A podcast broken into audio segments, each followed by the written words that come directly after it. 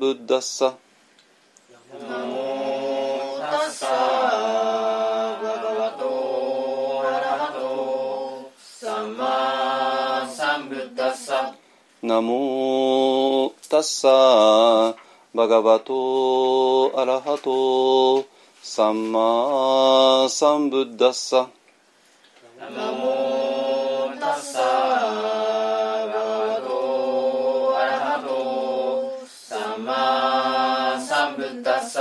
ナモタッサバガバトアラハトサンマサンブッダッサ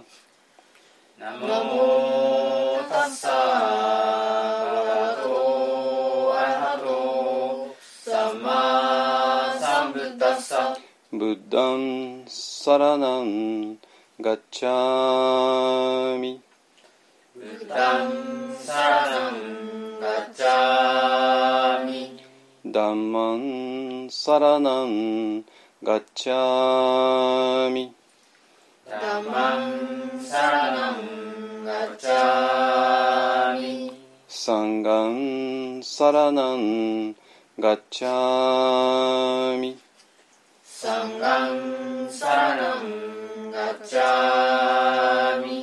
ドゥティアンビブッダンサラナンガッチャミディアンピブッダンサラナンガッチャミドゥティアンピダンマンサラナンガッチャミディアンピダマンサラナンガッチャミドゥティアンピサンガンサラナンガッチャミディアンピサンガンサラナンガッチャミタティアンピブッダンサラナンガッチャミタティアンピブタンサラナンガッチャミタティアンピダンマンサラナンガッチャミタティアンピダンマンサラナンガッチャミタティアンピサンガンサラナンガッチャミタティアンピサンガンサラナンガッチャミパナティパタウェラマニシ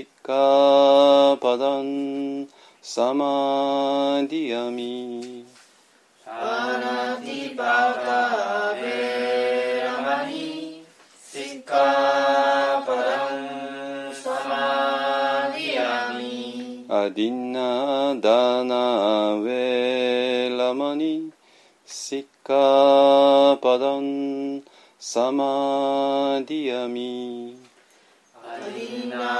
ダラベラマニ。シッカパダンサマディアミ。カメスミチャチャラウェラマニ。シッカパダンサマディアミ。カメス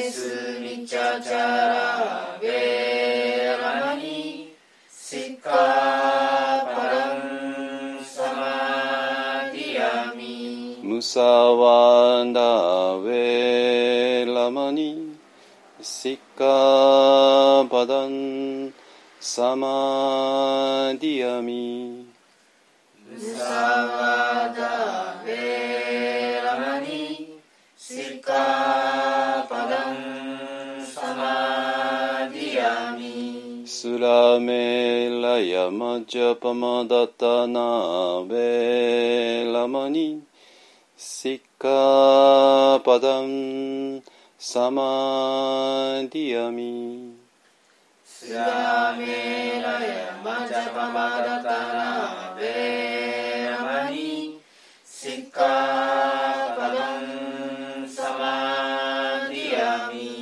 サドゥサドゥサドゥサドゥサドゥサドゥ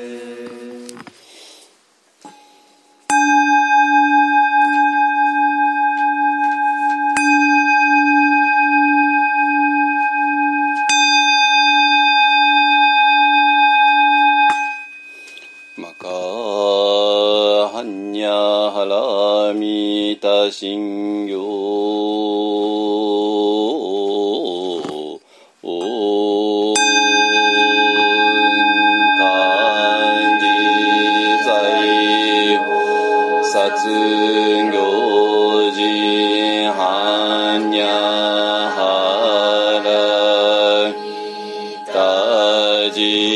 事証券語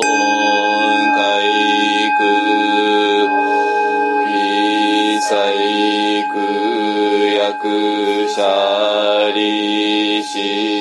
式不育不意識式即税空空即税式創業式薬無尿税者利子小北祖不小不滅福上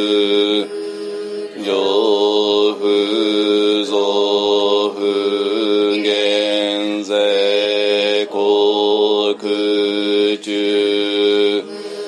式無重創業式無限に微真に無式証拠未速報限界内し。識界無無明薬無明人内し無老死薬無老人無空十滅道無知薬徳無所と公募内さたえはんにゃ。らみたこ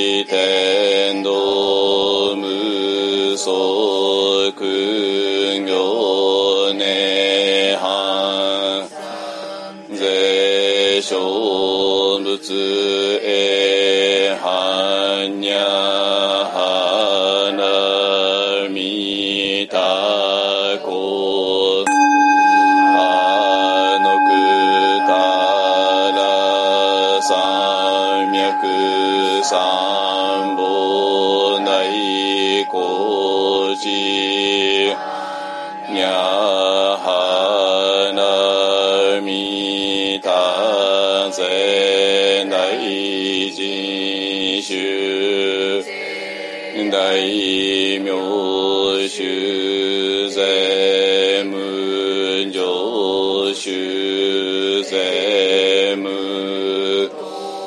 道種の上位細工真実不幸節半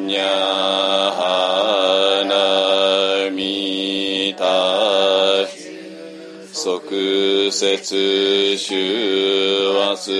がてがてらがてはらそぎゃて。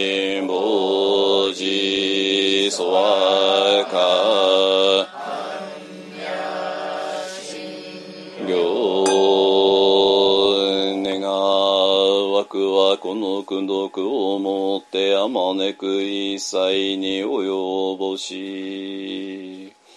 我らと主上と皆共に仏道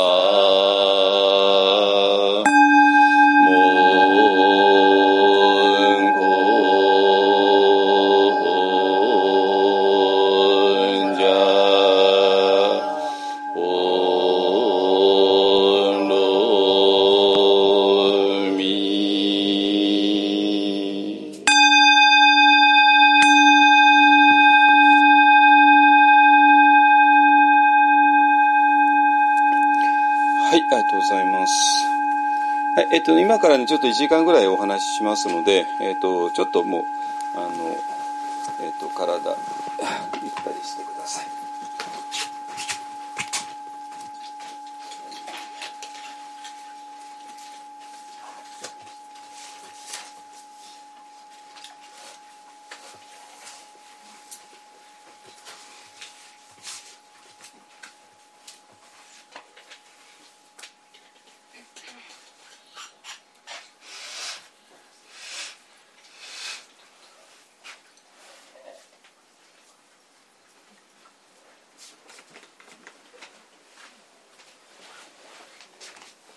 はい。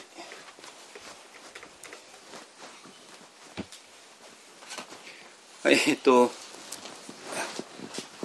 この間ね、先週がちょうど接心で、なんか人がぐちゃぐあのたくさんいて、あれだったんですけども。はい、えっ、と、ちょっとね、あの、えっと告知だけ先にさっとやってからいきますね。えっ、とね、あの、今週のですね、水曜日、えー、とこれどれぐらい知らされてるかわかんないんですけどもあの集英社ですね。集英社さん、えー、と去年の10月に、えー、とこの本出して「マインドフルネスかける禅」ですね、えーを出してでそれで集英社さんとの縁ができたんですけどもあのでえっ、と集英社のビルの中でですねえっと平日の夜にあのちょっと、講演会プラス、えー、とミニ瞑想会をやらやろうっていう話がこあのこの集英社の編集者との間でできてでそれで、えー、とまず試しにですね、えー、と今週の水曜日ですね、えー、と9月の25日、えーに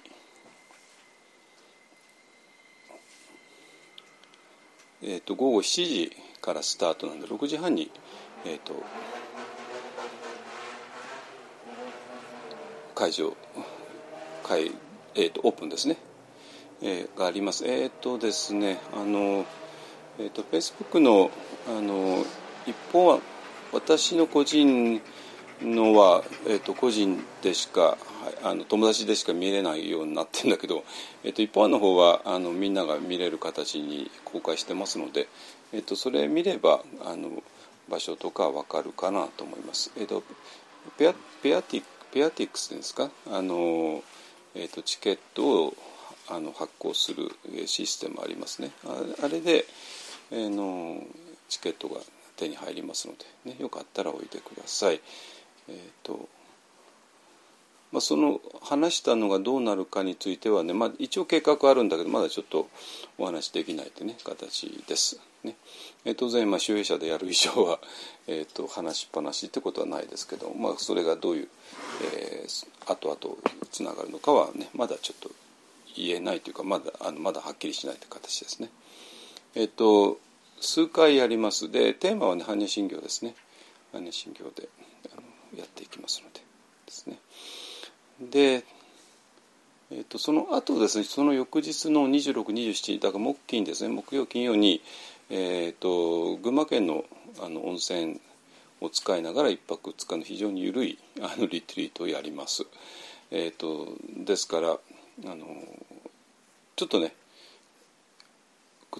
ついこの間終わったばっかりの一方案の接心とかあの10月に予定している御嶽さんのあのえーと、接心とかちょっとねあのいきなり5日間とかできついときつくはないんですけどもきついと思う人もいるかもしれないんでそういう人たちはまずね1泊2日、えーと、温泉を浸かりながらのあのリトリートなんかいいのではないかなと思います。あの上州ですね、えーと、群馬県の高崎からもうちょっと北へ入ったところですね敷島温泉というのがあって、えーと、敷島温泉の、えー、海館を使ってえーと、そこで宿泊して、えー、で、えー、大きな和室を借りてね和室で、えーとえヨガやったり瞑想したり、ね、そういうことをします。ねはい、まだあの受け付けますので、えーと、興味ある人はちょっと至急私の方へメールかなんかね知らせてください。えーと、一般のあのサイトに案内載ってますからねそれ見てください、ねえーとそんなもんかな。であと10月に入ったらあの体育の日の連休にまた、えー、御嶽山で接心やるし、えーと、それからあのえー、その後に、えーと、四国と,、えーと、広島へ行きます。ね、で11月の初めに、えー、と名古屋大阪奈良って行くのかな。でそれが終わったらえっと、あ札幌あってからも次インドって感じですね。えっとまあ、インド先だと思ってたらなんかもうあのもうだんだん2ヶ月になってきたんでちょっと焦ってるんですけども。あのまあ準備は向こうがしてくださってるので問題ないかなと思いますけども。はいえーとですねあのーえっと、今日ね、まあ、ちょっと新しい方もいらっしゃって、えっと、どういうあの動機で来られたか、まあ後でお茶飲みながらねゆっくりお聞きしますけれどもあのまあ瞑想とかマインドフルネスとかねいろいろ興味あってのことかと思いますがあのまあそのなんていうかな、えーと、その興味が、えーと一体どういう現代の中で文脈なのかねえーとまあ、だから興味を持ってこのぐらいのことを期待している、えー、と思うんですけども、えーと、多分私があの答えできるのは、えーと、多分過剰にあのお答えすることになるかなと思います。皆さんとしてはまあこのぐらいもらえこのぐらいの何かがあればいいよねってぐらいで今日来てるかもしれないけれどもまあ私はそのぐらいはもういくらでも与えることはできますけどもちょっとそれ以上のねあの話になります。だからマインドフルネスやって心が落ち着いて仕事が効率化うまくして、えー、と人間関係が良くなってねえまあ今マインドフルネスってことで言われてるようなことね、えー、ことをまあ今日期待してると思いますけどもまあそれ多分もちろんそのそのぐらいのことはね いくらでもあのお与えできるかなと思いますけれどもここでやってるのはねもうちょっとえなんていうかもちろんそれは含みますよえそそれは含まれて話じゃないんですよ。それを含んだ上でそこからもう一歩か2本か3本ぐらい進んだことまでやっちゃってるのでえっ、ー、とちょっと皆さんの期待とこちらとがちょっといい意味でずれるかもしれないですね。えーと、期待外れってことは絶対ありえないです。あの皆さんが望むことは全部与えますあの与えることができますので。えー、だけども皆さんが期待していないようなことも あの今日ちょっと触れて後からやるかなと思いますね。で例えば期待してないことどういうことですか？人間っていうのは死なないんだって。ねそんな人間っていうのは死なないんだな。そんなこと期待してないと思いますけどね。今日来る時にね。あのまあ本当に心が落ち着けばいいよね。ね、えー、ぐらいだと思いますけどもちょっと私らはもうそれよりかかなり踏み込んだことまでやってますので。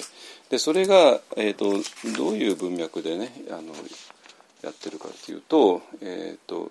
今日のねあのあらあらかじめ題を言っておくと,、えーと反応しない練習ってよく聞きますよね。反応しない練習。ね。でこれについては私もいろいろ言ってきました。でなんかちょっと言言うとなんか一方案っていうのは反応しない練習を否定するしてるんじゃないかってね。いう変な誤解する人もなんか出てきちゃって。これとんでもない話で。で今日は、えーと、反応しない練習を括弧に入れてでその前に本当のって入れますね。本当の反応しない練習を始めようっていうねそういう題にしますですか。だから反応しない練習、えー、にはいろんなレベルがあってで私らが考えている本当の反応しない練習っていうのは一体どういうことなのか、ね。えー、その辺りを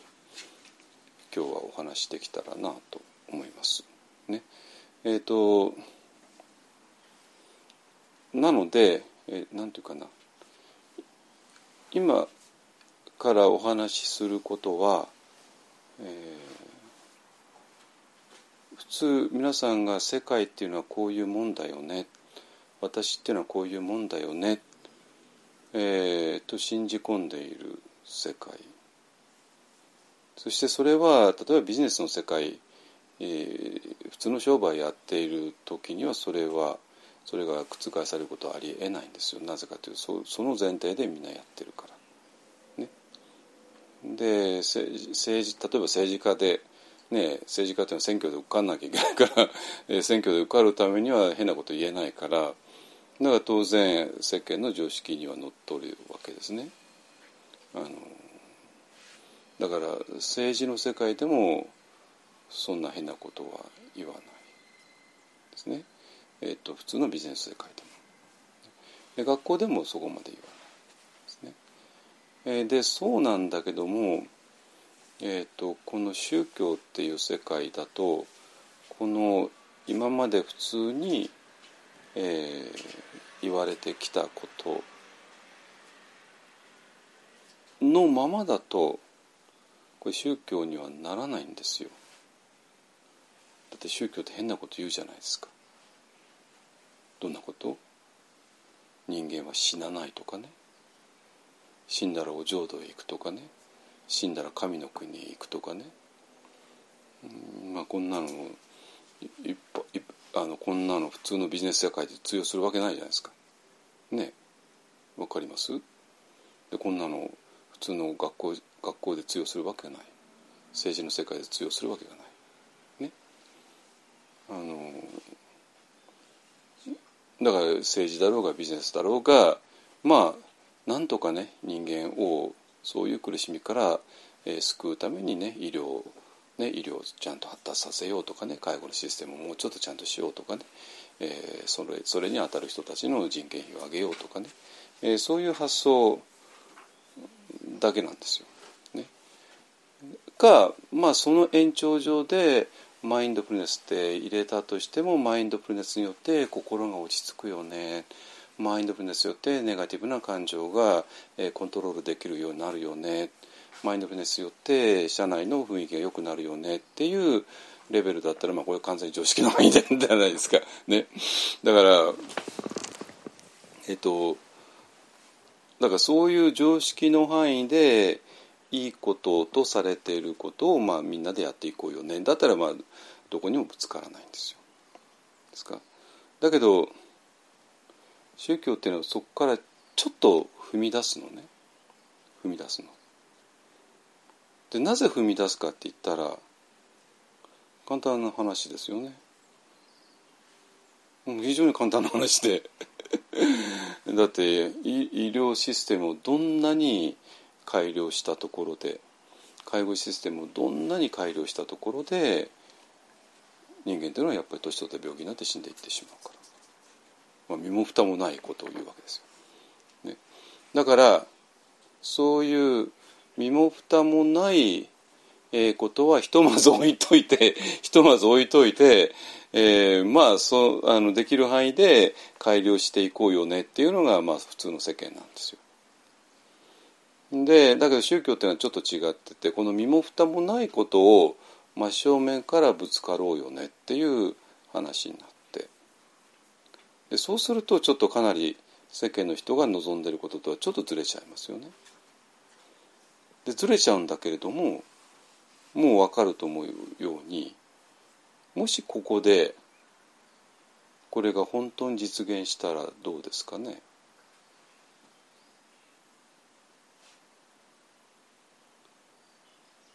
つまり世間でのなんか改良するとかねよくしようとかいう運動ではまあそれだったらある程度までいいけどもでも最終的にはやっぱり苦しみから逃れられないよねっていう話じゃないですか。だけど宗教っていうのはそこで満足できない人間がいるので あのこの普通の世間のやり方ではどうしても救えない、え、部分そこまで踏み込むっていう話ですね。ですか？だからそれには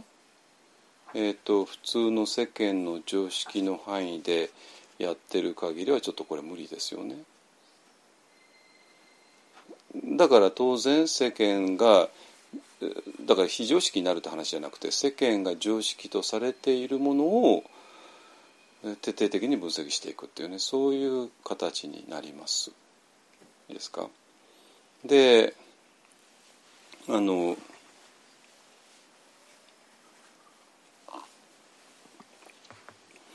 だけどなんていうかな。あ世間っていうのはそん本当に突っ込んで考えないんだなって、えー、いうのをあのやっぱり時々思うんですけれどもまあもうもうあの100億円突破してるからもう言っちゃっていいと思いますけどねあの天気の子ですね天気の子ではっきり言って一方で評判悪いんですよ。っていうのこれ意外でしょ多分ね。あのあんなに絶望的な映画はないと私は思うんですけどね。なんだけどもまあ皆さんご存知の天気の子ってものすごい評判いいんですよ世間では。だから百何十億ってねもうあれして。でなぜ評判いいのって言ったらあのあそこには宇宙のエネルギーが書かれているからとかね変 なのがあってえ宇宙のエネルギーあったっけねあそこにはってねなって。だけどあれは本当に絶望的な話でだってあそこに何の解決もつつつついてないじゃないですかあれね。でだからまあでもものすごく宇宙とかね天気とかがものすごく綺麗に描かれていてあのあそこで綺麗に描かれていてそれでなんかあのなんか宇宙を感じてでいいよねっていうレベルにとどまるのかそれともあそこであのひなひなちゃんと穂高君が追い込まれてしまった一つの矛盾点ですねを突破するってとこまで目指すのか。ねまあ、もちろん映画っていうのは単なるエンターテインメントだからあのエンターテインメントとしてそこまでもう求めないというのはその、まあ、それは分かるし分かるんだけどもだけど少なくともあの映画には絶望しかないよねっていうことはやっぱり言わなきゃいけないと私は思ってるんですよ。でで それでそこでとどまるんじゃなくてあの絶望は突破できるよねってことをもちろん言いたいわけですよ。わかります？つまりあのいやだってそれ絶望しかないでしょ。でその絶望は突破できるんだったら突破した方がいいんじゃないのっていう話で。でこの話がこの話はね一般の人に通じるんですバンバン通じるわけね。通じるんですよ。だけど世間には通じないんですよ。だって天気の子ものすごい評判いいからね。だから私なんかこれだとあのでようやく分かったんですよ。あ普通の世間では本当の問題の解決っていうものを望んでないんだな。っていう話で。でその前提に本当に問題は解決できるよねっていうことも想像していないんだなっていうこと。だから星、ね、空とか、えー、雨とか、ね、雲とか星とかがきれいに描かれただってああ綺麗ねで終わってしまう。だけどもなんていうかなあのただあそこでは綺麗ねで終わるわけいかない。なぜあの状況はちょっとあまりにも絶望だから。あのなので、えー、それを乗り越える道はあるよねっていうところなんですよ。だからまあもうあのもうねあの言っちゃいますと要するに、えー、世界を救うことと自分を犠牲にすることは一つ。世界を救うためには自分を犠牲にしなければいけない。で自分を犠牲にするのが嫌だったらば世界を救うことを諦めなきゃいけない。A と B あなたどっち選ぶのっていう話になっちゃうわけなんですよ。これ絶望じゃないですか。ねこの A と B ってこの2つのチョイスしかないどっち選んだって どっち選んだってこっち選べば自己自分じあの犠牲にしなきゃいけないしこっち選んだらあの世界を救えないしってね話で。でまああのひなちゃんたちはこっち後者の方を選んじゃったんだけどだから世界は救われなかったんだけど。ななんでこれに絶望しないの？みんな。なんで天気の子ってあんなに絶望的な映画見たことがないって評判にならないのっていう話で。私あんな絶望的な映画見たことないんですけども。ただこの2つのうちのどちらかを選べっていう話で選ぶのはねえコーヒーか 紅茶かっていうんだったら話はだけだけどどちらにしても絶望的なチョイスじゃないですか。2つ。世界を救うために自己を犠牲にする。自己を犠牲にしたくなかったら世界を救うのを諦める。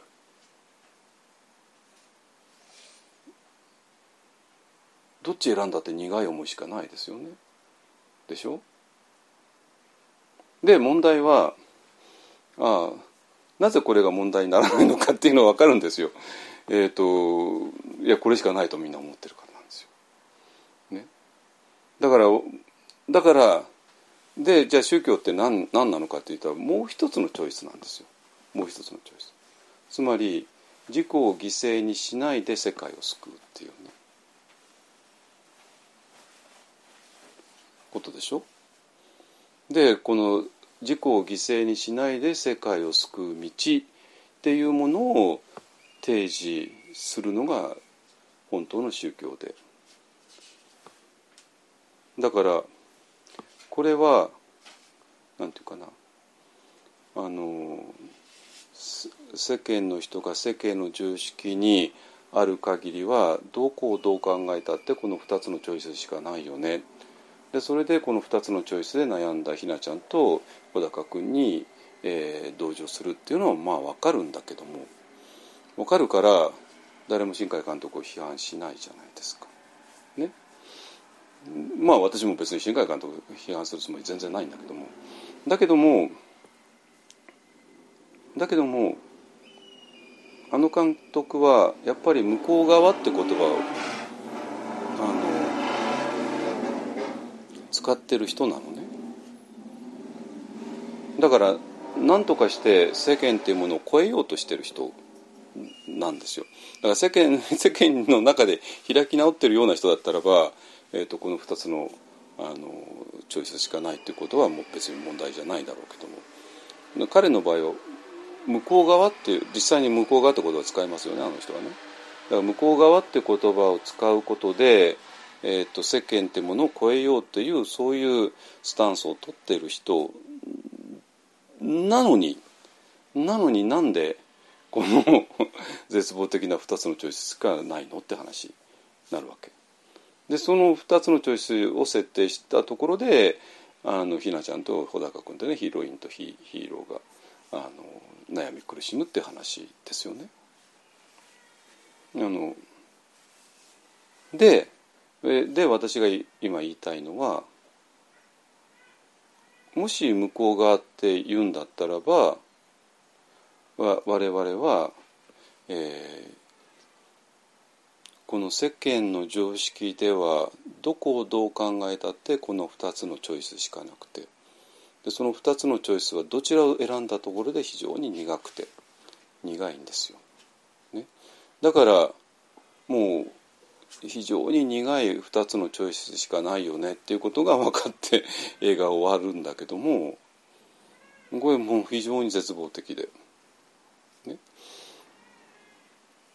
いや私からしたらですよ、えーと、なぜかって言ったらばいや第三の道あるじゃんっていうそういうことを言いたいわけなんですよ。第三の道がある。つまり自己を犠牲にすることなく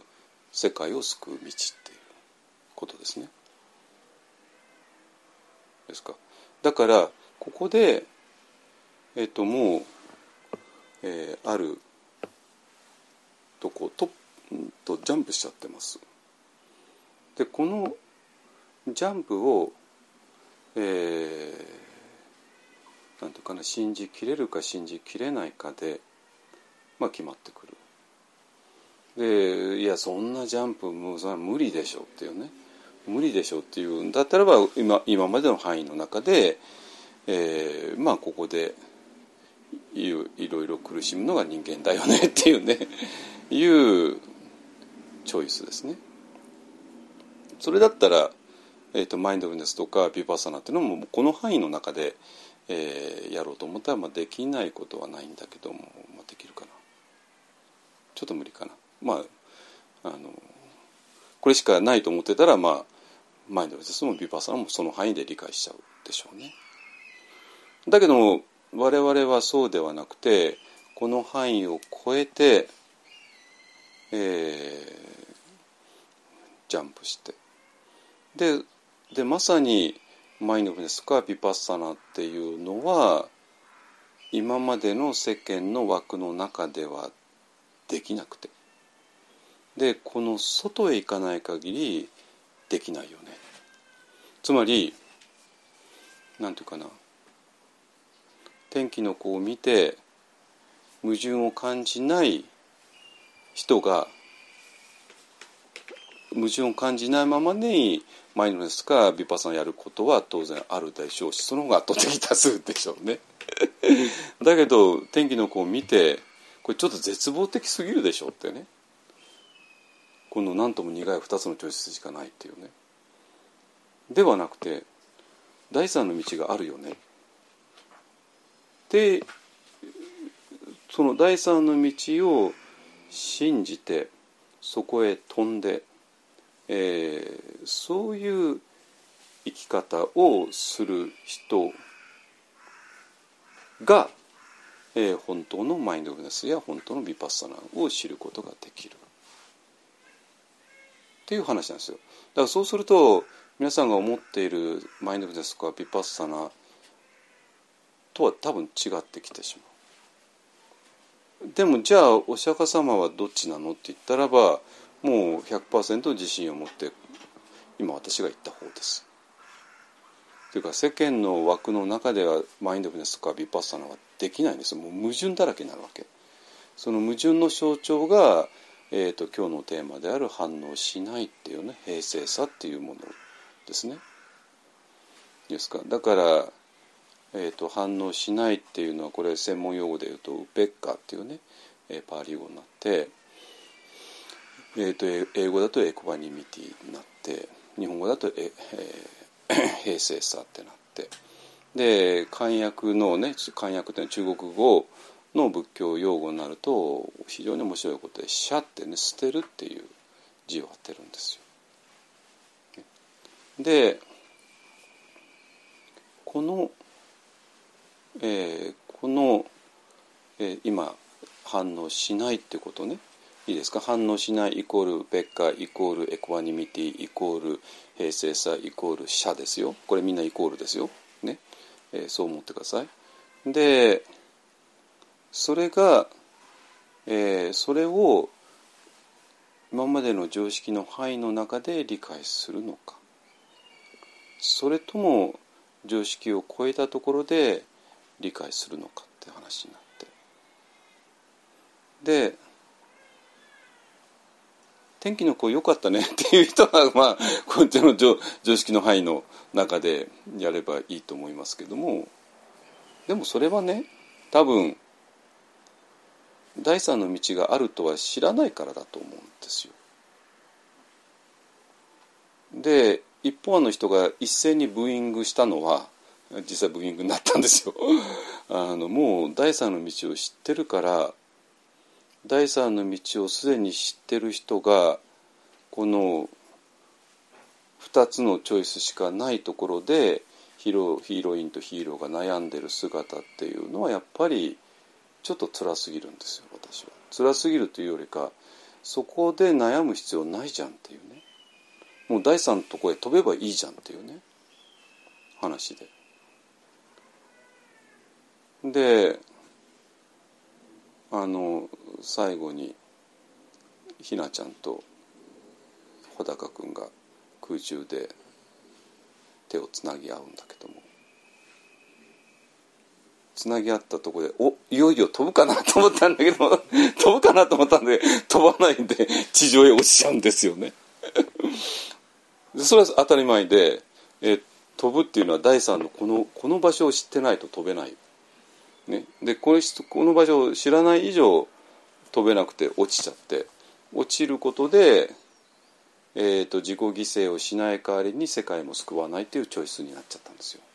本当に。でで一方の人が一斉にブーイングしたのはそこで飛ばなかったからこれはちょっとないものねだりもいいところで。それはちょっとなので一方の人にとってこの第三の道とそこへ飛ぶっていうのはもうリアルな話じゃないですか。で毎日そればっかりやってる。でそれそこしか頭にないわけで、えー、だからひなちゃんとあの穂高があそこで地上に落ちちゃうってことにもう耐えられないんですよ。ガクッとしたでしょあの時ね。来なかった？まあいいや。あのそういう話なの。ですか。でで私が私が私が今何を言ってるかというとそういう第三の道があるよね。そしてマインドフルネスとかビパッサナもそこまでいかないと論理的に意味持たないよねっていう話なんですよだから反応しない練習っていうのも、えー、この第三の道を前提にしない限り成り立たないんですよ。世間の枠の中では成り立た成り立ちません。成り立たないんですよ。もし成り立つとしたら、えーと、それはいくつかの逃げ口があるんだけども、えいくつかの逃げ口があって、まあ、要するに反応しない、えー練習っていうのはまあだからこの第三の道を前提のしない限り、まあ、原理的に不可能だよね。だけどもそこでいくつか逃げ口があって、えー今はできなくても将来できるよねっていうそういう未来へ逃げるっていうねこともあるし。まだちょっと十分時間かけてやってないからっていうね。そういう逃げ逃げ方もあるし。それだったら、まあ、まあ論理的矛盾しないわけですよ。ね、いやまだ全然時間足りないしまあ将来ねできるようになるから今はできないけどねって。だったらあの世間の枠の中でも理解できちゃうわけですね。でで私らが言ってるのは ごめんなさいそれ将来も無理ですって話になって将来も無理です。なぜそれは原理的に無理なことをややろうとしてるから。ですか？でそれで、え今日の題が「本当の反応しない練習」って言ってるのは、えこの、え第三の道に立って反応しない練習をする。平静さを追求する。エコアニミティを追求する。ウペッカを追求するシャを追求するっていう話です。えー、とだからこのなんていうかな第三の道、ね。えー、とこれは、えーまあもちろん今突拍子もないと思ってるのはもちろん分かってますよ。分かった上で話してるんだから。あのだそれはだというなんていうかな。世間の人が持っている世界観ってもう全部わかるし、えー、とそのセンチメントも全部わかるし。でその上で我々はそれを超えていこうっていうねそういう話をしてるので。なので、えー、とこの辺りですね。ですか。ででこれでねなんていうかな。あの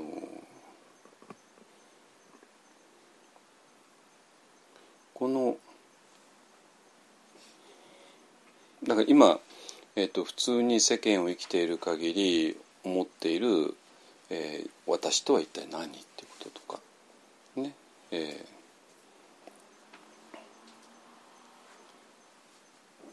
世界っていうのは一体どうなってんのとかね、えーそのあたりがえっ、となんていうかな。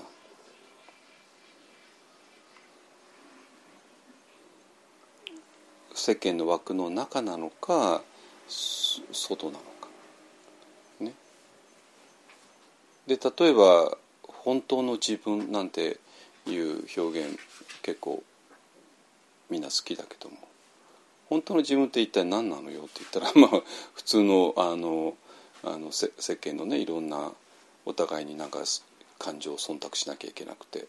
ね、いろんな世間体があって、ね、あの会社の中の雰囲気雰囲気があってそれを感じ取って空気を読んで、ね、そういうのでもうガチガチになって言いたいことも言えなくて、えー言うようなんではなくて本当に私はこれがしたいんだってね。いうようなあのレベルの本当の私。だったらまあ分かるわけなんですよ。世間は世間だとね。だけど私らが言う本当の私っていうのはそんなレベルではなくて私が言う本当の私っていうのはどういう私かというと今まで自分が私とはこういうもんだと思い込んでいたような自分はどうせ年取って病気になって死んでしまうでしょうっていうそういう話ね。これ事実ですよね。それに対して本当の私っていうのはもう年取ることも病気になることも死ぬこともないよねっていう話なんですよ。これ到底受け入れがたいですよね。とても今日そこまで期待なんかしてきてないはずなんですよ。それは分かります。それは分かります。あの誰もマインドフネスの、ね、会に人間は年取って病気になって死ぬことはないなんてそんなとこまでは期待してはいかないんですよ。で実際にまあ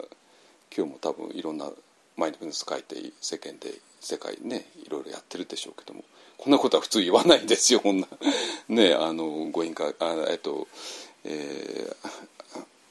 ジョン・ガバット・ジンさん経営にしたってグーグルさん経営にしたってね。あの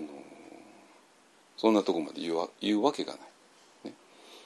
でそうなんだけどもなぜ我々が、えー、そこまで踏み込むのかっていうとうんどこまで踏み込まないとマインドフルネスもビパーさんも実は理解できないということを言いたいからなんですけども。ですね。でそこまで踏み込まないと実際にあの聖典というものが読めない聖書も読めないし仏典も読めないしだってそういう聖典というのはそんな朝日新聞とか毎日新聞とか読売新聞とかが書いてるようなことは書いていないんですよ。ね、朝日や毎日読売が書いてることはまあみんな世間の人がまあ理解できるじゃないですか。ねまあ、もちろん政治的な理由にあってね朝日新聞はちょっと気に入らないとかねいう人もいるだろうし読売新聞けしからんっていう人もいるだろうけどもだけどまあみんな全部世間の枠の中の話なんですよ。だけど聖典っていうものにちょっとでも触れたことがある人ならもう知ってますよね。とんでもないこと書いてるってこと。とんでもないこと書いてますよ本当に。いや嘘じゃないですよ本当に。例えばイエス様はとんでもないこと言いますよ。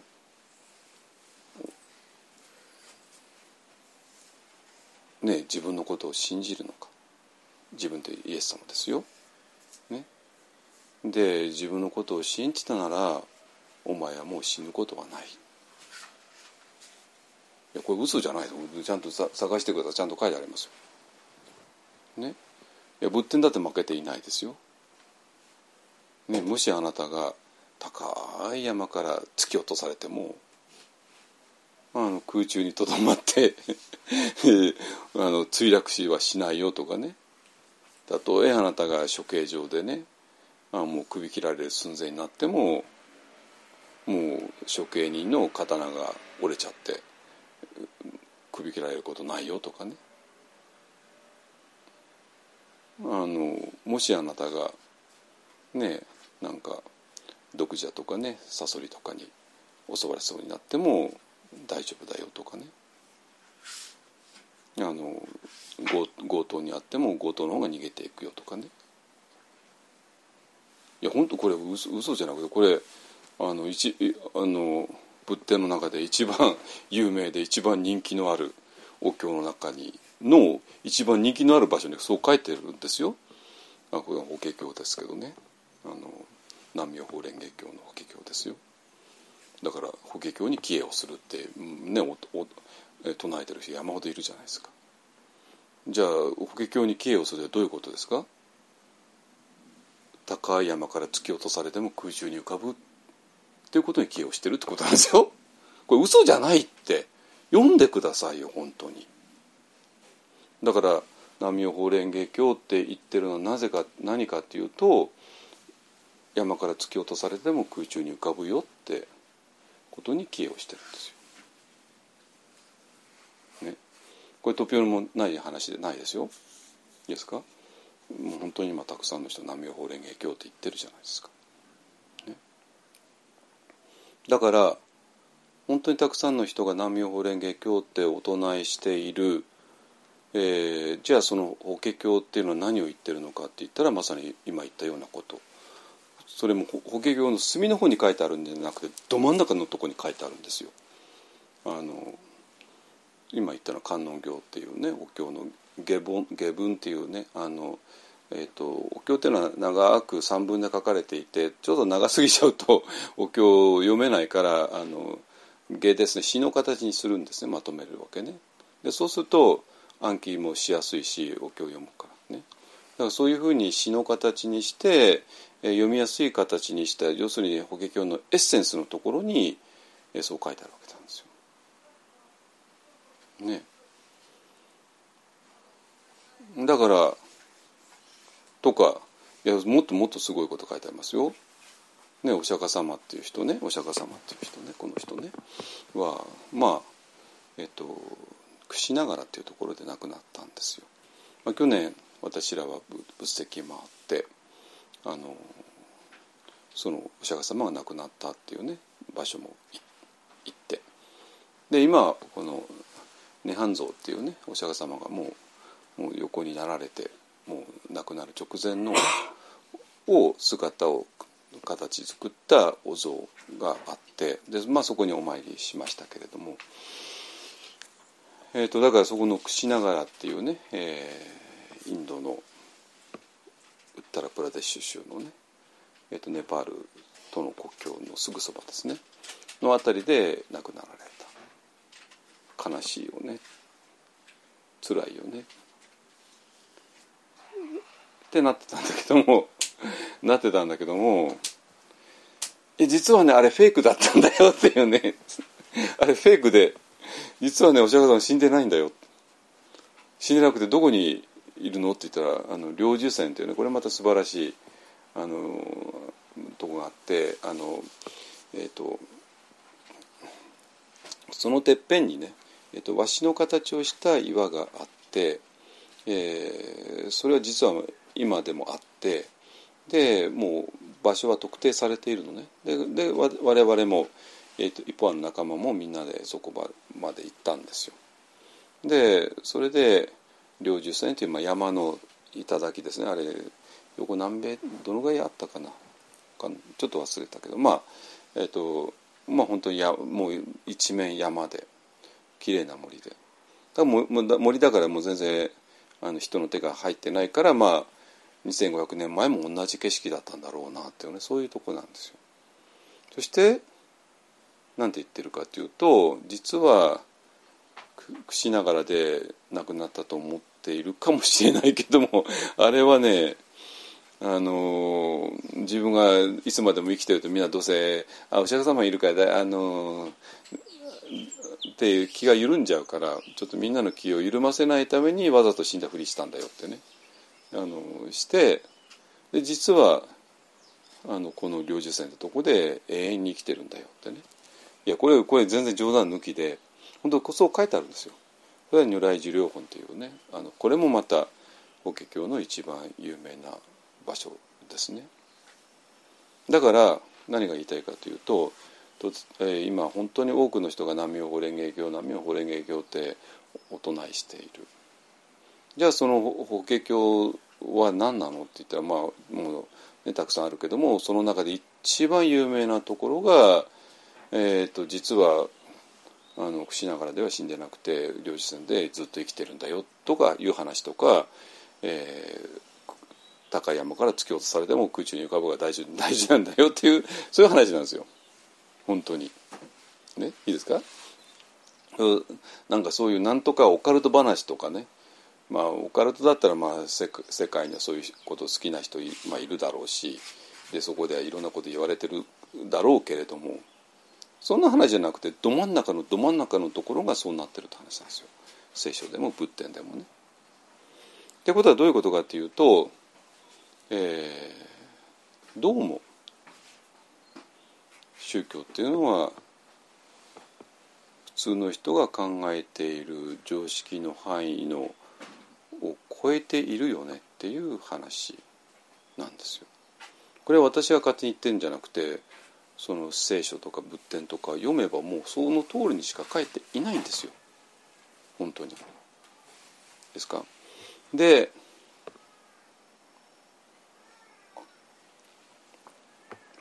でそれでね、えー、じゃあこれは一体どういうことなの？話まとめますよ。えー、世間の人がまあ、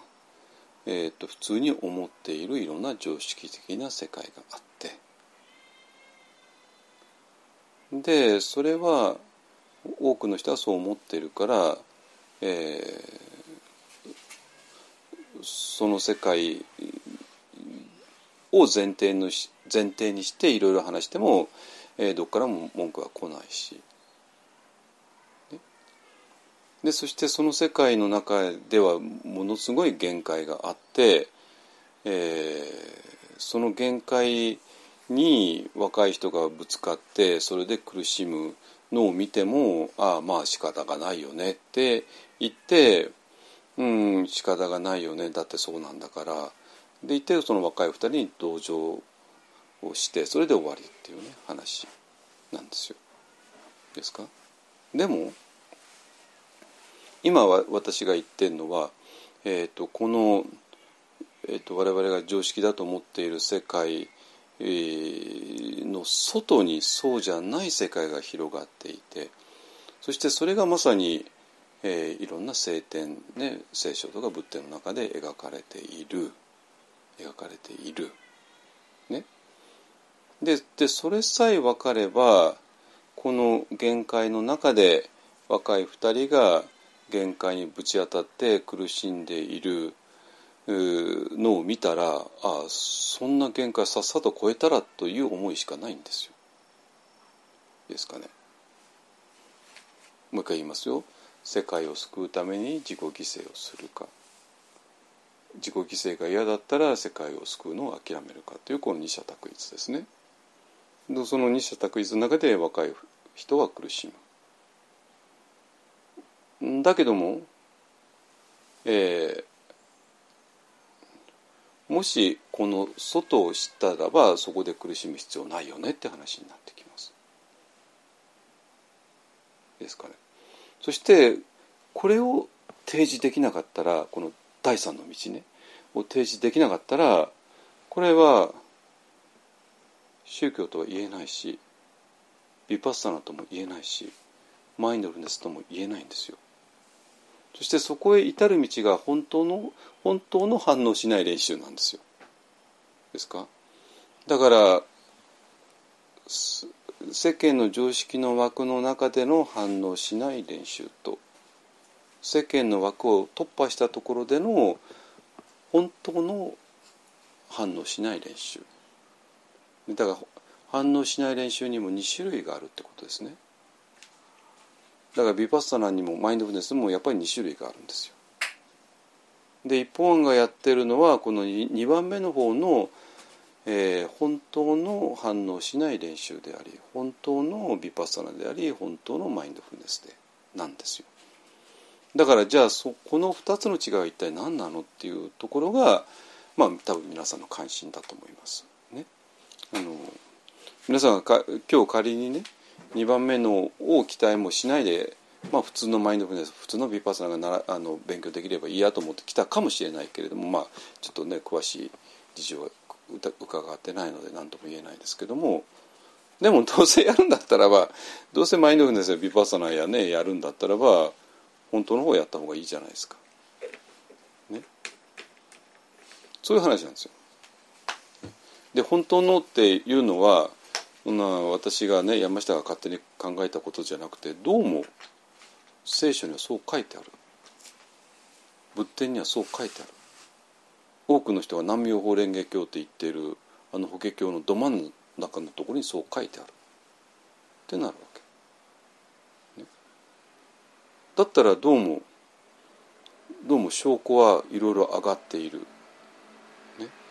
なんかとんでもない話ではない。だってイエス様がそう言われてるんだから。お釈迦様がそう言われてるんだから。でもそれはやっぱり私のちっちゃなちっちゃなあの世間の常識にとらわれた頭では理解できないよねって話で。じゃあそれをどう理解するか。な大体分かりました。で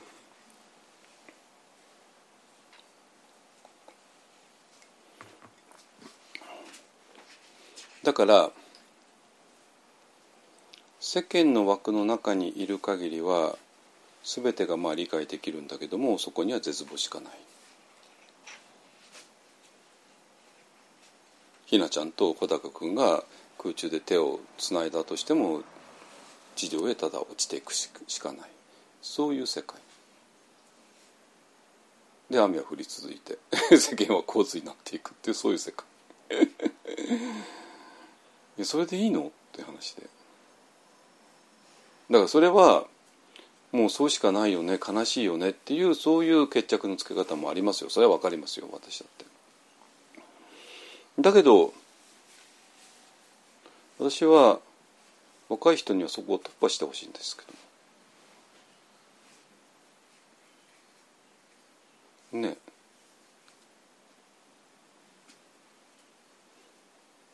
でこれ突破できると、えーまあ、今私が語ってね。であこれ突破できるわって、えー、思ってくれた 若い人がこの間ついこうつ数日前に終わった接種の中で出てきて「えー、じゃあこれいけるじゃん」ってね思って。あこれ20代の人で通用するわってね思って。あのいや私も若い人には通用してんだけど変に若い人ってなんか理解してくれないことが結構多かったんでちょっとあんまり自信なくしてたんだけども久しぶりに20代の人にドンピシャ理解してもらえたんでこれいけるなと思って。で彼らが理解してもらえたら彼らの頭まだ柔軟だしあと残り時間もたっぷりあるからね。多分残るいや私はもうちょっと残り時間もちょっとかなり切ってきてるんですけども若い人だったらねたっぷり時間あるからたっぷりとそれをやってもらえると思いますけど。ですかね。でね。もういいですね。だから今日のテーマは本当の反応しない練習です。だからいわゆるの世間の反応しない練習があって。それから今今日強調する本当の反応しない練習がある。このスタンスですよ。で世間の反応しない練習っていうのはやっぱり天気の子のあの世界の中なんですよ。で私が今言ってる本当の反応しない練習っていうのは天気の子を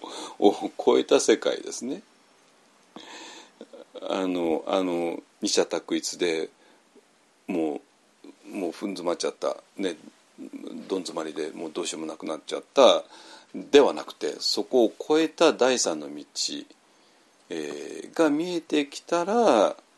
えー、この本当の反応しない練習っていうのも見えるはず。っていうか逆に言うと本当の反応しない練習をすることによって、えー、この第三の道が見えてくる。っていうことですね。はい、なのであとはえっ、ー、とまだいろいろ疑ってるでしょ、え、分かってますよそれはね。だけどだんだんと今詰めてきてますよね。まずあの晴天が応援してくれます。これ本当です。今の私らの立場に立つと、えー、聖書とか仏典って読めちゃうんですよ。で聖書聖書とか仏典って普通読めないんですよ。ですよね。どうやって読むんですか？高いとこから突き落とされた空中に浮かびますなんてねそれは観音様に観音様を念じたらって話なんだけどもどんな観音様を念じたら高いとこから突き落とされても空中に浮かぶのってね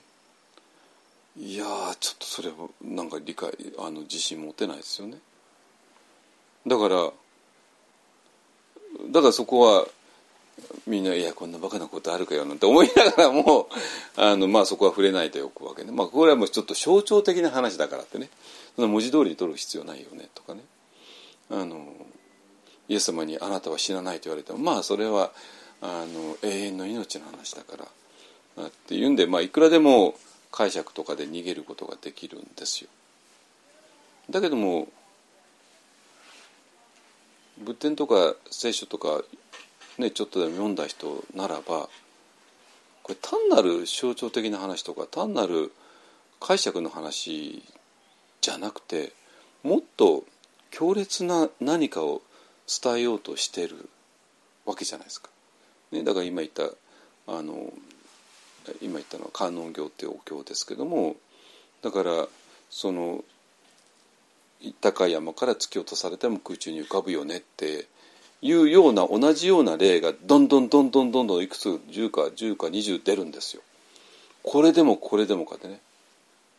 観音さんを念じたらあなたは空中に浮かぶよとかね。あな観音さんを念じたら肩、ね、首切られそうになっても肩の方が折れちゃうよとかね。それからサソリがあるとかね。わーわーとかでわーって。これが10か20全部でいくつか。20ぐらいあったかな、えー、並ぶんですよ。もうこれでもかこれでもかこれでもかっていうくらいね。本当に。そしたらそれは何かを伝えようとしてるってことぐらいわかるじゃないですか。何かを。でイエス様が、ね、私を信じたらあなたはもう死なないよっていうのも一箇所だけじゃないいろんなとこ行って言われてるんですよ本当に。そしたら何かを伝えようとしてるのもわかるじゃないですか。ね。で、えー、それとお釈迦様が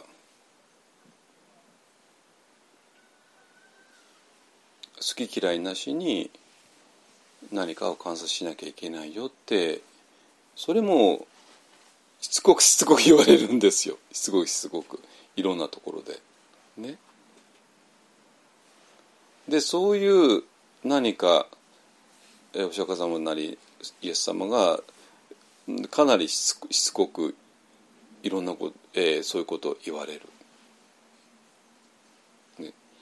じゃあそしたらそれには深い意味があるに決まっているんですよ。私らの常識で理解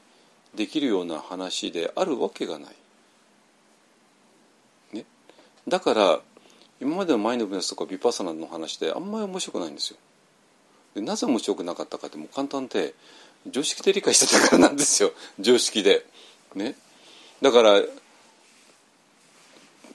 高山から突き落とされたら空中に浮かぶよって話はもうこれはもう常識を拒否してるじゃないですか。ね、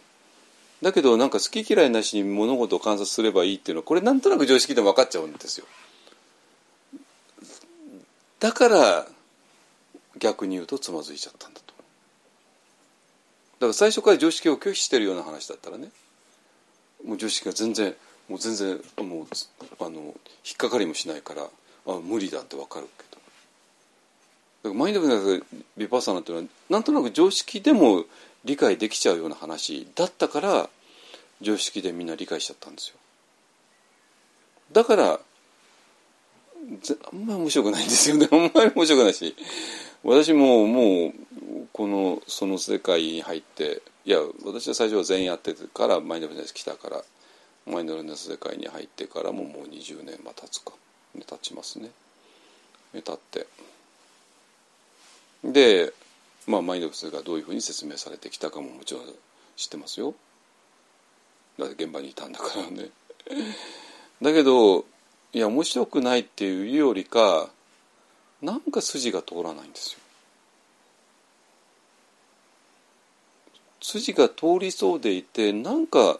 筋が通らない。この何とも言えない感じっていうのは何なのかなって。それだったら高山が突き落とされた口に浮かぶようぐらいの筋の通らなさの方が潔いじゃないですかね。潔いんですよ。つまり全く筋が通らない。だと筋を通そうとする気にもならない。で微妙に筋が通らないっていうのはだとこれ微妙に筋が通ってないことがちょっとピンとこなくなるんですよ。でマインドフルネスかビバッサナってまさにそうでこの微妙にマインドネスとかビパッサナの説明の微妙にこの筋の通らなさっていうのがに私は20年苦しんだっていう話なのね。まあでもその前にシカンタさんのと あの筋の通らなさに慣れてるからだから仏教でも何でもちょっと突っ込んでいくと筋が通らないっていうところにが悩みの悩みどころですね。なんですよ。ですか。だからこの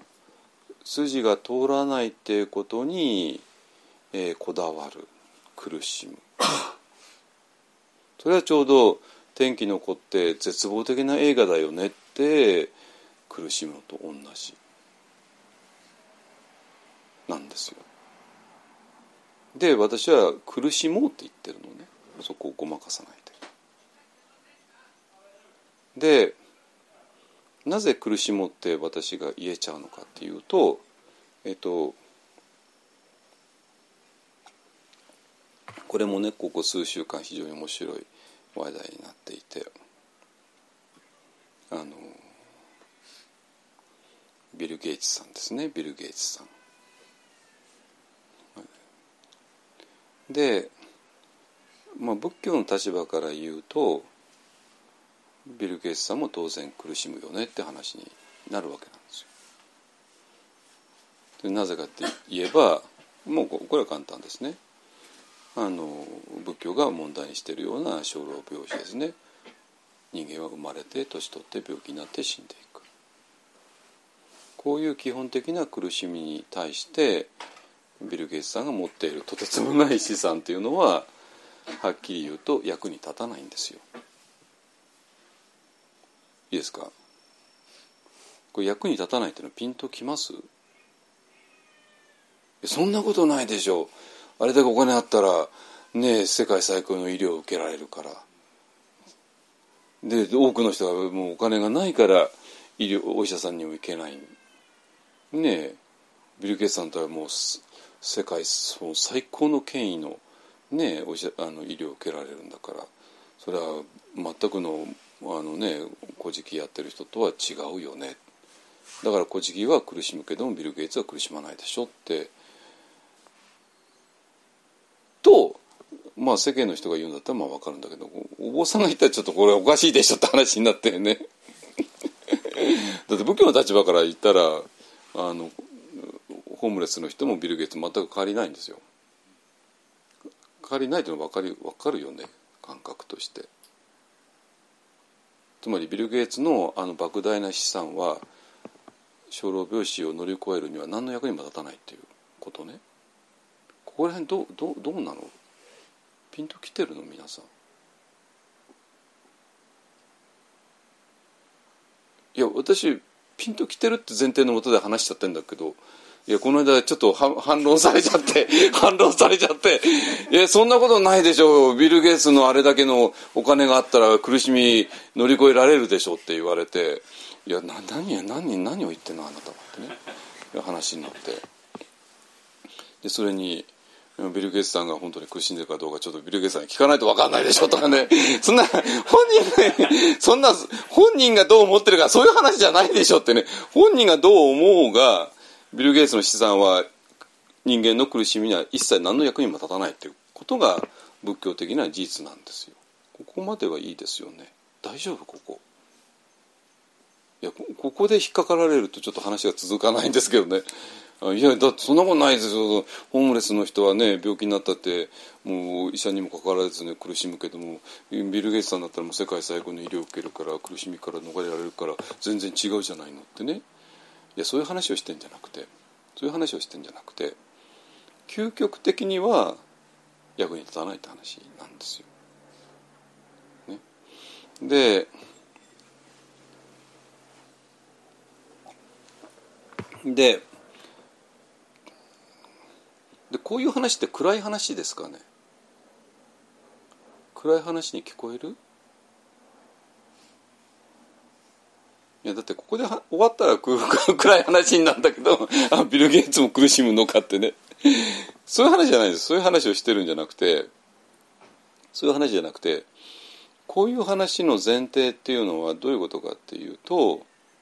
えー、なんていうかな。えっと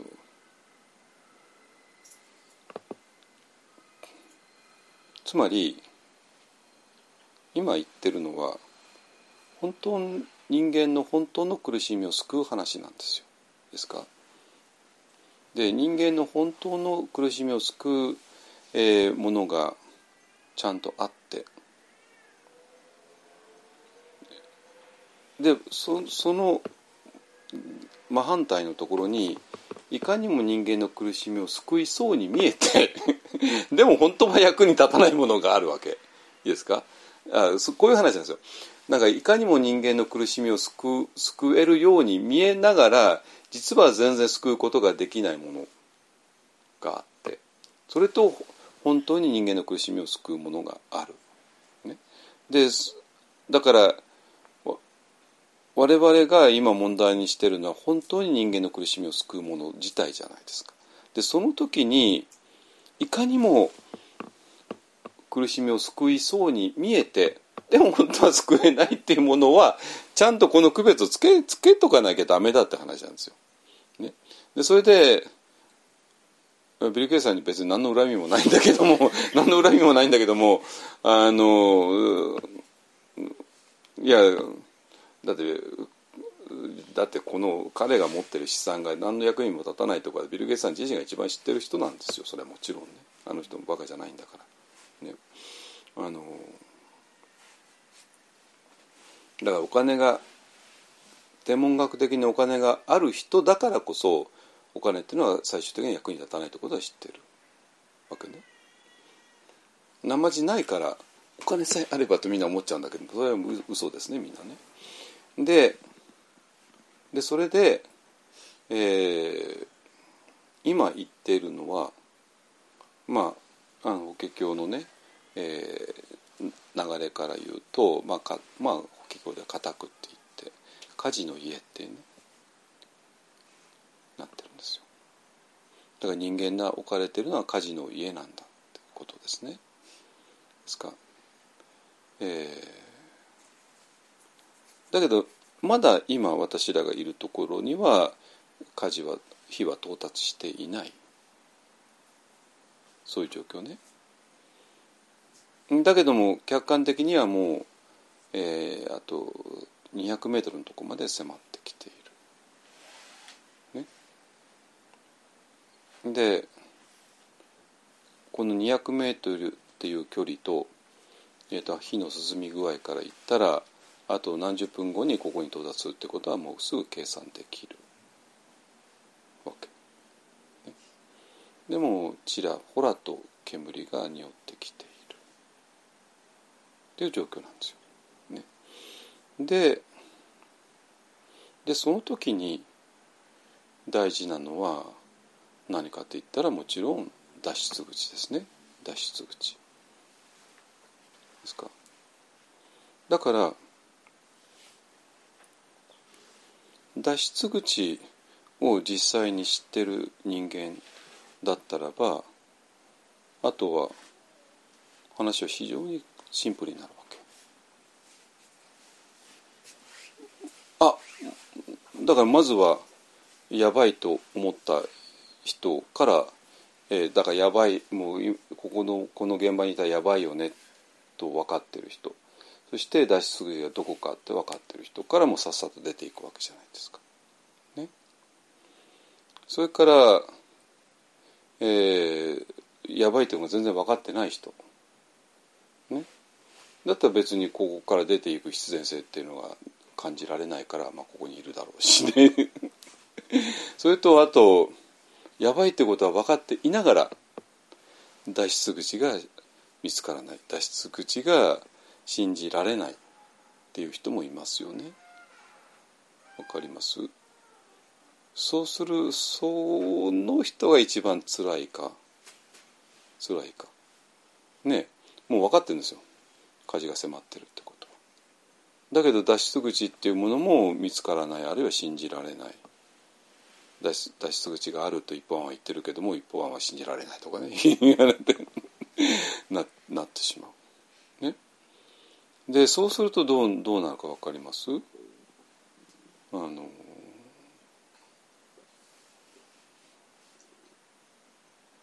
そうするとねいろんな反応するんですよ。いろんな反応する。どういう反応かっていうとまあ今だから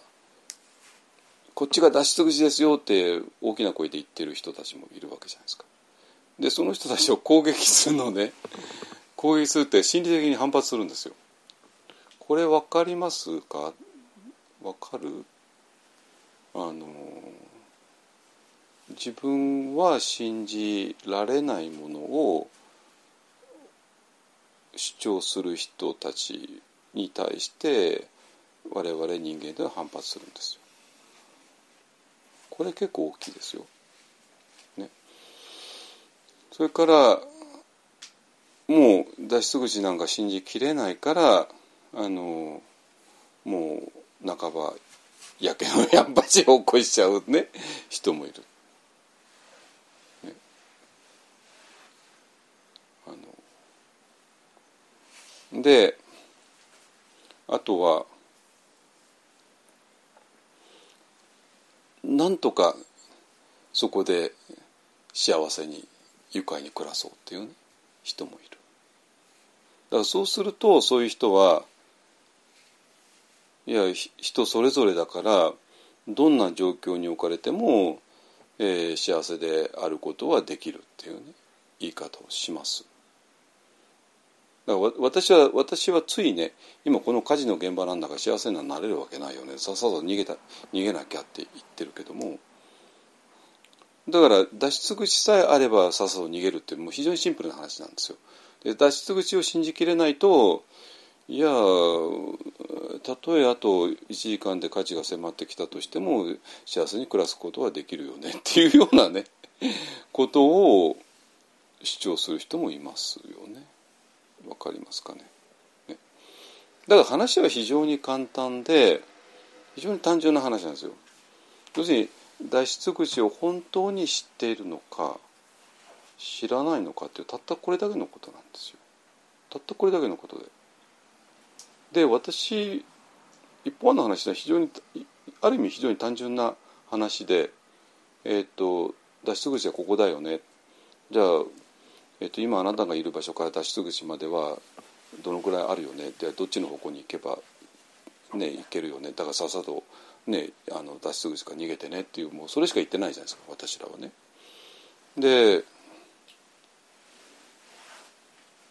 でまあって言ったらここの今の現場から脱出口まではちょっとやっぱり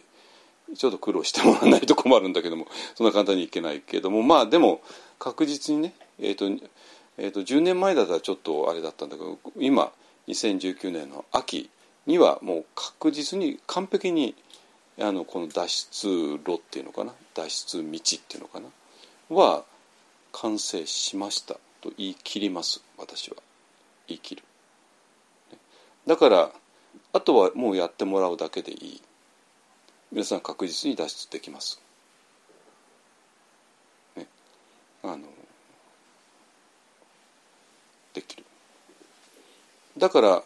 あとはまあ私ほっといてもさっさとね逃げちゃう人いるじゃないですかね 逃げちゃう人もいる、ね、一方は一方のコアメンバーなんかさっさと逃げますよねだけど、まあ、一方のコアメンバーなんて数十人しかいないからあのそうじゃない人たち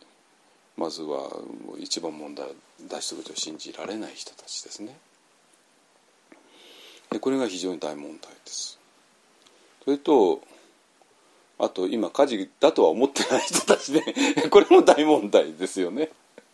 思ってない。だけど火事だと思ってない人たちも本当は裏ではね火事だと知っていながらでも脱出口を知らないから今の状況を認めたらあまりにも惨めになるからいや火事なんか火事なんか来ないですよっていうふりをしてるケースも多いでしょうね。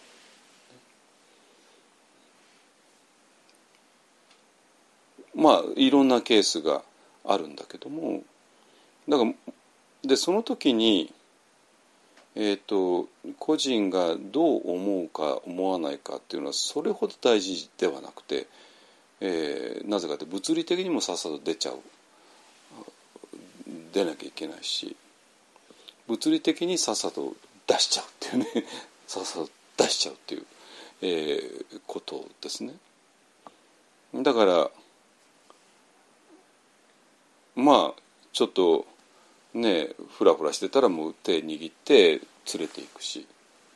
あのわめいてる人がいたらとにかくもうもうそこまで押し出しちゃうし。まあちょっと人から見たら乱暴っていう言われる手段も使うかもしれないし、まあ、できたらあの紳士的なね今こういう状況で、ね、今やばくて。でもあそこに脱出口があるから逃げようよねっていうね言って。でそれもなんていうかな。一旦人の流れがでできたらね。一旦人の流れができたらもうこっちのもんなんだけど。こでこの人の流れが今ようやくできつつあるかなっていう感じですかね。あのまだまだ大きな流れにはなっていないです。だけども令和になってちょっとねなんとかいけそうな芽が出てきたかなと思います。えー、っていうのは今ねあの、えーと、理論的に、えー、今、えーと、今日はねちょっと全然この4図5図6図の話できないけども理論的になぜそこが脱出口なのかが、の理論がもう完璧に分かったんですよ。これが4図5図6図と関係するんだけども、えー、なぜそこが脱出口なのかも分かった。でこれが本当に分かったのは実は今年ですよ。えー、たくさんの対談とか定談とか講義とかを経てね去年の暮れぐらいからかな、えーと、永井さんとか一緒藤田一緒さんとかね、えー、柳田新婦とか、人たちとのいろんな対談定談で私のこの、師匠である内山老師の本をめぐる、4人のリレー講座とかねがあってようやくあだからここが脱出口なのかってね分かってくれたなんですよ。そして、えーと、その具体的な、えー、逃げる方法ですね。えーと、先週も言いましたけども、まあ、まずヨガの方からね体の方から、えー、整えてえー、そこから、えー、行って。でそれで、えー、この、えー、微細な感覚っていうものが鍵を握る。ね、ででそれでえー、そのその辺りの具体的な方法が全部うん今年になって全部整備整備されたかなと思います。だから理論的な整備と実践の面での整備が今年起こった。だから頭の中もすっきりするしで実際に、えー、動きもできるしっていうねそういうことが2019年の、えー、春から夏から秋にかけて今起こりつつあるんですよ。でそれでもうあの脱出口に達した人がもう今発信し始めてますよね。脱出口に到達してこんなに安らかな安心な気持ちになったことはないって言い切っちゃう。あまりにも圧倒的な安心感なんでちょっと戸惑うぐらいだとかね。そういう人がもうぼちぼち出始めてます。でそしたらああそうか。あのここで諦める必要全然なかったんだ。ここであのもう無理だっていう必要全然なかったんだ。じゃあ本当に脱出口行こうかっていうねいう流れがまだねちょっと残念ながら大きなドドドドドってねあのアメリカンバッファローがねあのわってあのアメリカの大地を行くようなああいう流れには全然ななってないですけどもちらちらっとあの言ってますね。で、まあ、今回の一方案での接近久しぶりだったんだけどもえーと、さっき言ったように若い人からねたくさん今ねなってあのもうこう本当にここ牛詰めになっちゃったんですけども、えー、それがあもうみんなそこへの流れがを感じ始めてくれてるかなと思います。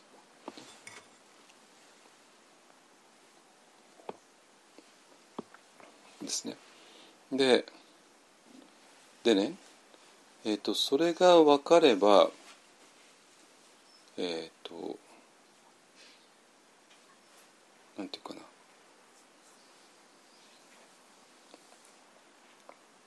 もうだから理論的にすっきりして実践的にも何をやればいいか分かるとなるともうその鍵を握るのが微細な感覚と慈悲ですね。でそれにはもう量が必要なんですよ量が。ちょうどそれはこれ先週も話したけども、えーと、ロケットがね、え地上から離陸するのにロケット燃料を一気に燃やして一気にうわっと上がっていく上がっていかないとひょろひょろひょろひょろだと自然に落ちちゃうからね。えー、ですね。え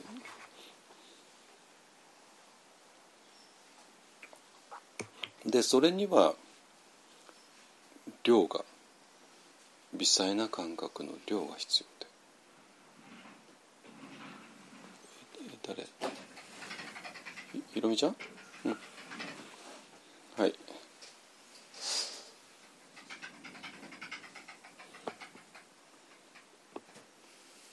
これはね、えっと、これは、えっと、精神の朝朝話したのか？朝話したのか？えっと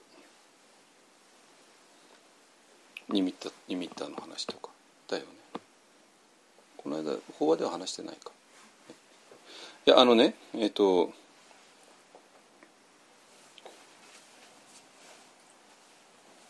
私がミャンマーに行った時にパオでパオでやってて、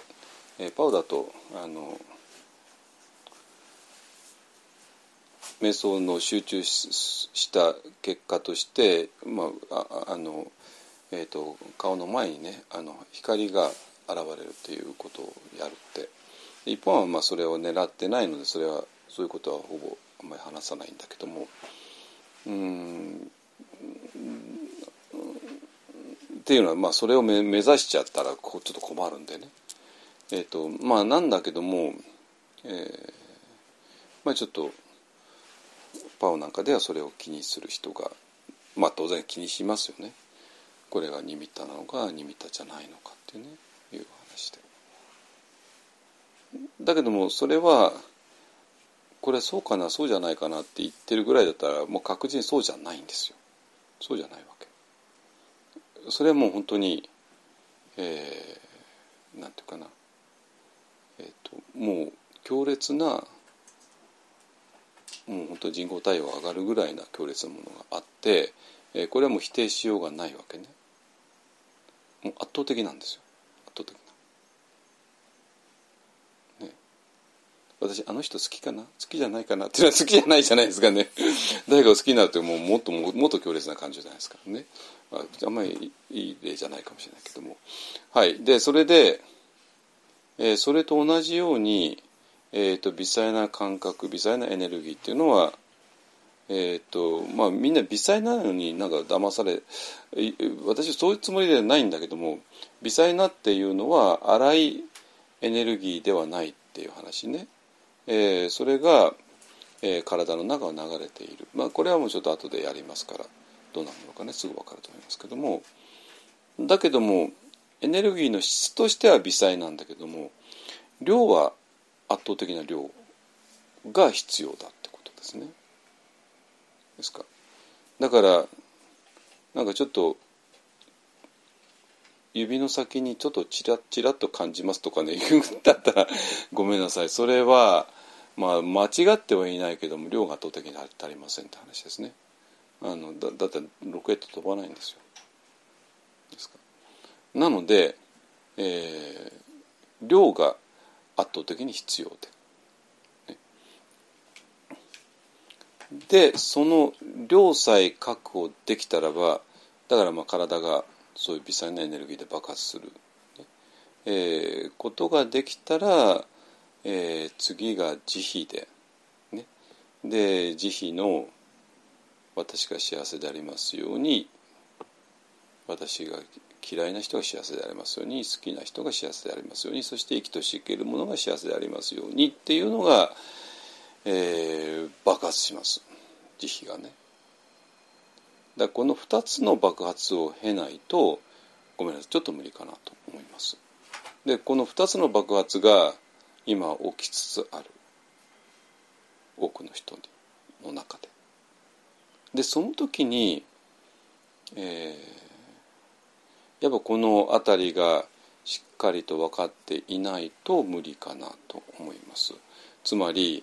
今のままじゃやばいよね。火事に火事で焼け死ぬよね。でもあそこに脱出口があるからあそこから出る出るよね。っていうね。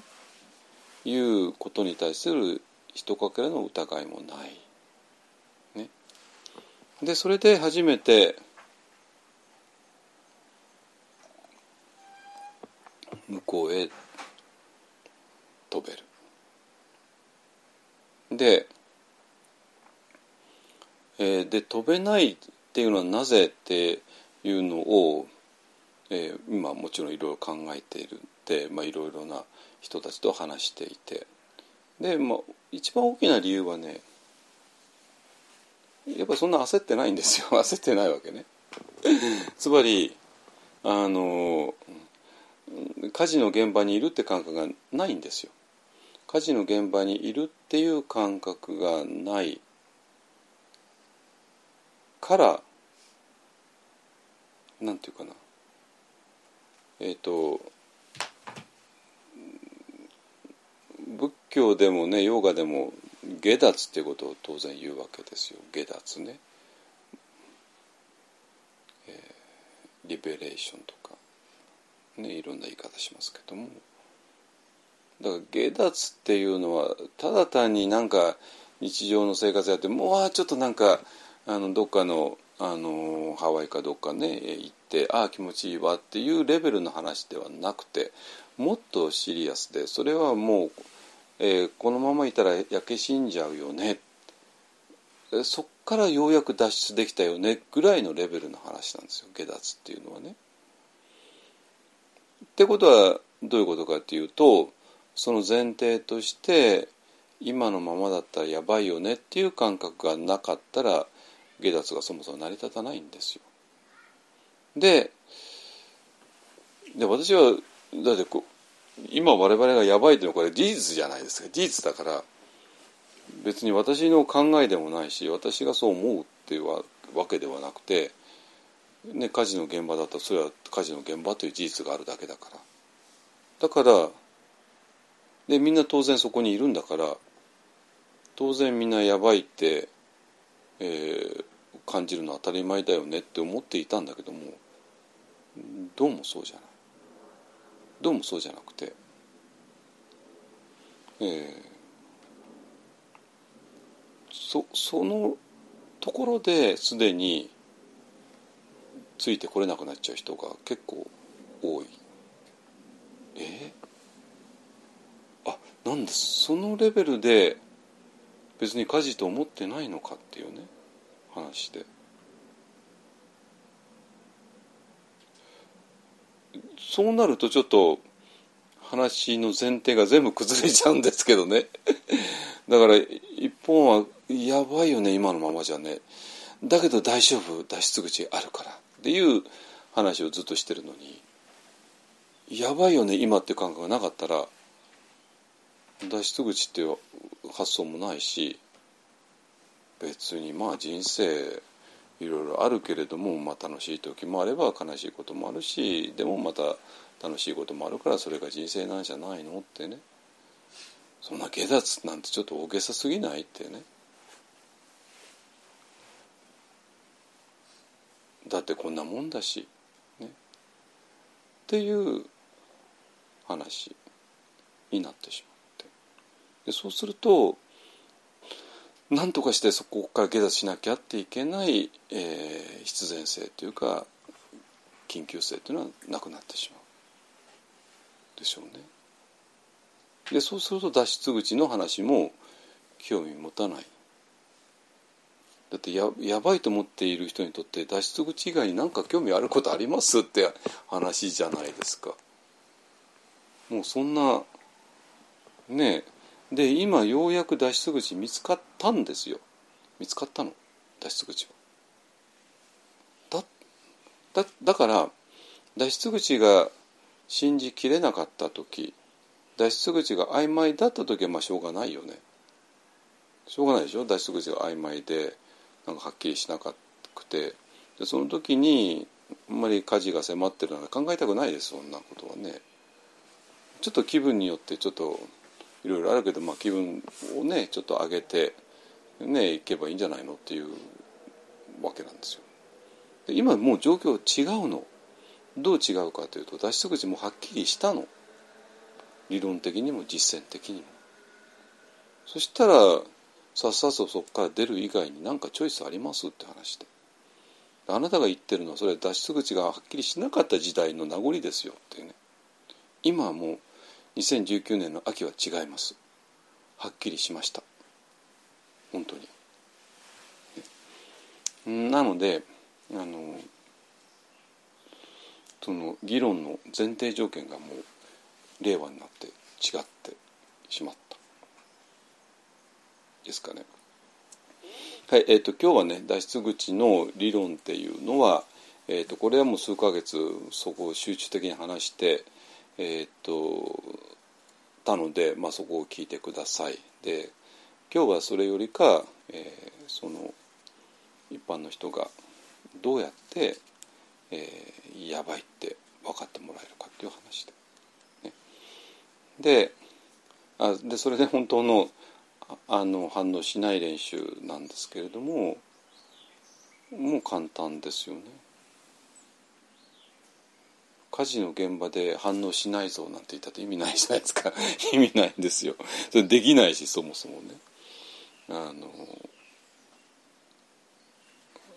それ無理無理なのね。なぜかって言えば私らの今までの心普通の私の心っていうのはえー、好きと嫌いでできているからだから私たちを作っているものそのものなんでなんですよ好き嫌いっていうのが。ね、それでこの好き嫌いっていうことばっかりやってきたから我々はいろんなものを積み重ねてきてしまった。これは本当その通りなんですよ。むさぼりっていうものを積み重ねてきてしまった怒りっていうもの恨みっていうもの劣等感っていうものを積み重ねてきてしまっただから話は本当におかしくなる、ね、罪悪感っていうものを積み重ねてきてしまっ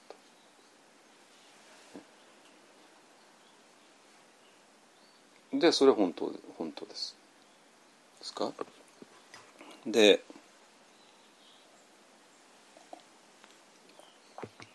だからい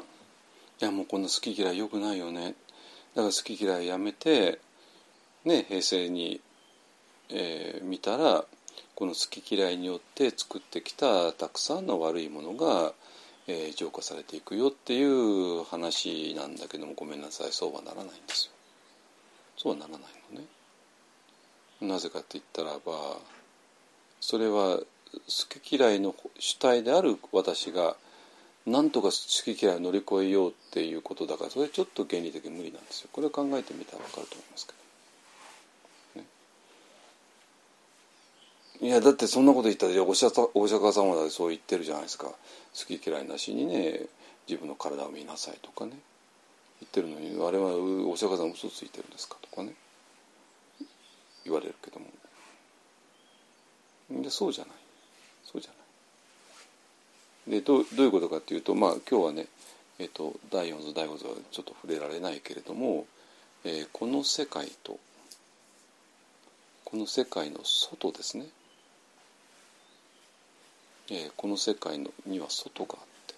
でこの外っていうのが一体どういう場所なのかは、えーと、ここ2か月ぐらいずっと話してきたのでまあそれを聞いてください。で大事なのはこの世界の外に出ることですか？脱出口の外ですよ。ですか？でそこには2つ重要なものがある。でこれがね今回の精神の大発見の一つでえー、でこの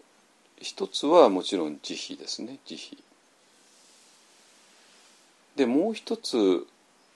慈悲と裏表の関係になっている裏と表の関係になっているいるのが実はウペッカだったんですよ。ですか？なぜか分かりますよね。えー、この私らがこの世界に生きている限り私はああ好き嫌いあの人好きあの人大嫌いね、えー、好きあもっと欲しいもっと欲しいもっと欲しい嫌いあ嫌い嫌いもうこの野郎怒りね殴ってやろうかってねそういう世界ですね。でである限りそれはどう考えたって苦しみの世界。でその世界の中でああのむさぼっちゃいけないとかね怒っていけないってやるのはまあいいけどもまあ無理なんですよ。それは原理的に無理なことしてるからですか？でじゃああの好き嫌いなしに平成に観察するっていうのは一体何だったの？っていうともう分かりますね。それは、えー、この世界の外へ立つっていうことなんですよ。ですか？だからつまりこの世界の中の自分とこの世界の外にいる自分っていうまあ一本はよく二重構造って言うんですけど、まあ、二重構造の私そして、えー、そのもう一人の私、えー、の本質が慈悲とウペッカででそれは本質であるから、えー、そのその人をあもう終われ終わらせますねその人を見つけるのに、えーと、慈悲とウペッカが必要だって話なんですよ。わかります？その人を見つけるのに慈悲とウペッカが必要。で私はまあ、えーと、慈悲ってことは強調してきたんだけどもペッカがねちょっと強調が足りなかったかなと思います。ね、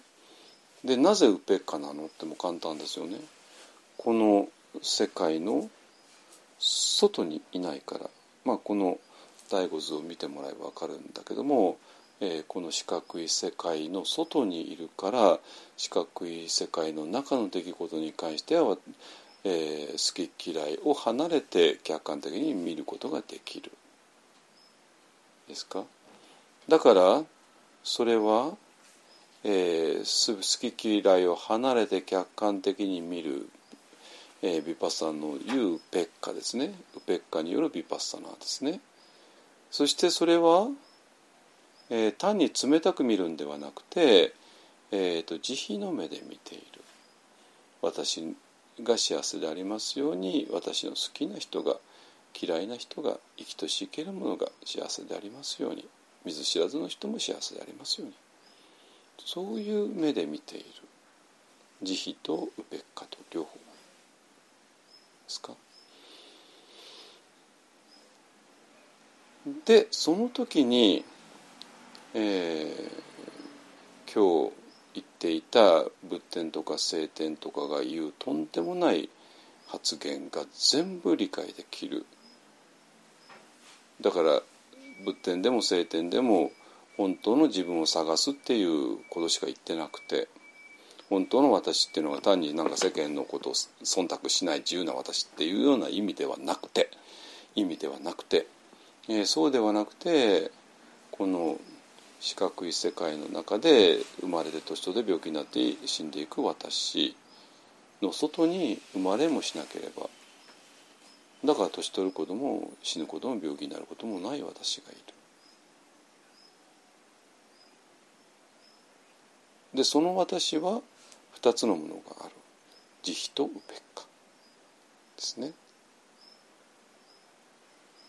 えー、そういう構造になっています。だから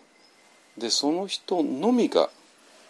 えー、本当の反応しない練習をできる。のね。本当の反応しない練習をできる。でその人のみがえー、今ビパッサナとかマインドフルネスで言われている全ての出来事全ての、えー、条件を満たすことができる。この四角い世界の中でうろうろしている人たちには無理な話なんですよ。ですかはいでその人は、えー、四角い世界の中の自分は年取って生まれて年取って病気になって死んでいく存在だけれどもそうじゃない存在である。ですね。はい、えー、でそれを知るのがマインドフルネスでありビューパサナである、えー、なんてこと言ってるの私だけだから、そんな話聞いたことないと当たり前ですよそんなもん、えー、ですね。はい、えー、で、えー、だから本当の反応しない練習もいいですねそういう話ですよ。で今日はねあの新しい人がかなりいらっしゃってたので、えー、この人生を諦めないで生きるっていうのはどういうことなのか。諦める必要がないからですね。でも今問題にしていることがはっきりしないと諦めるしかない。でよく若い人たちですらね人生は一度きりだからってまだ言うんですよね。人生は一度きりだからって生きるっていうのは結構辛いんじゃないかなと思うんですけどね。一度も何もあったもんじゃない。わって終わらないんだから。一度きりっていうのは、まあ、生まれ年とで病気になって死んではいそれで終わりですっていう話でしょ。ま あ終わって。ね。あとは何も残らない。ね。いう話で。そういうことを思いながら生きていくっていうのは結構辛いことだと思うんですけどね。だからまあそういう人が天気の子見たらああいいねって思うのかもしれないですけどもあれは絶望以外何もでもなくて、えー、我々は全然違う第三の道があるよねっていうそういう話です。ですか。えー、でそれを前提に、えー、本当の、えー、反応しない練習をしましょうっていうことですね。はいじゃあ、えーと、今日はねちょっとかなり噛み砕いたはずなんですけども、えー、ね、あの普段の、えーと、第1図から第6図への細かな議論をしてない人にでも分かってもらえたかなと思います。えーと、最後にね「シグセイガン」というのを読んでから、えー、と外へし、えー、とウォーキンメディテーション行きます。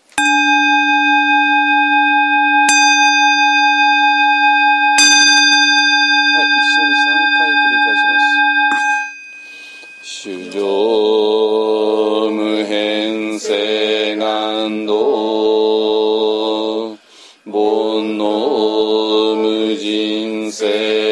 性願断。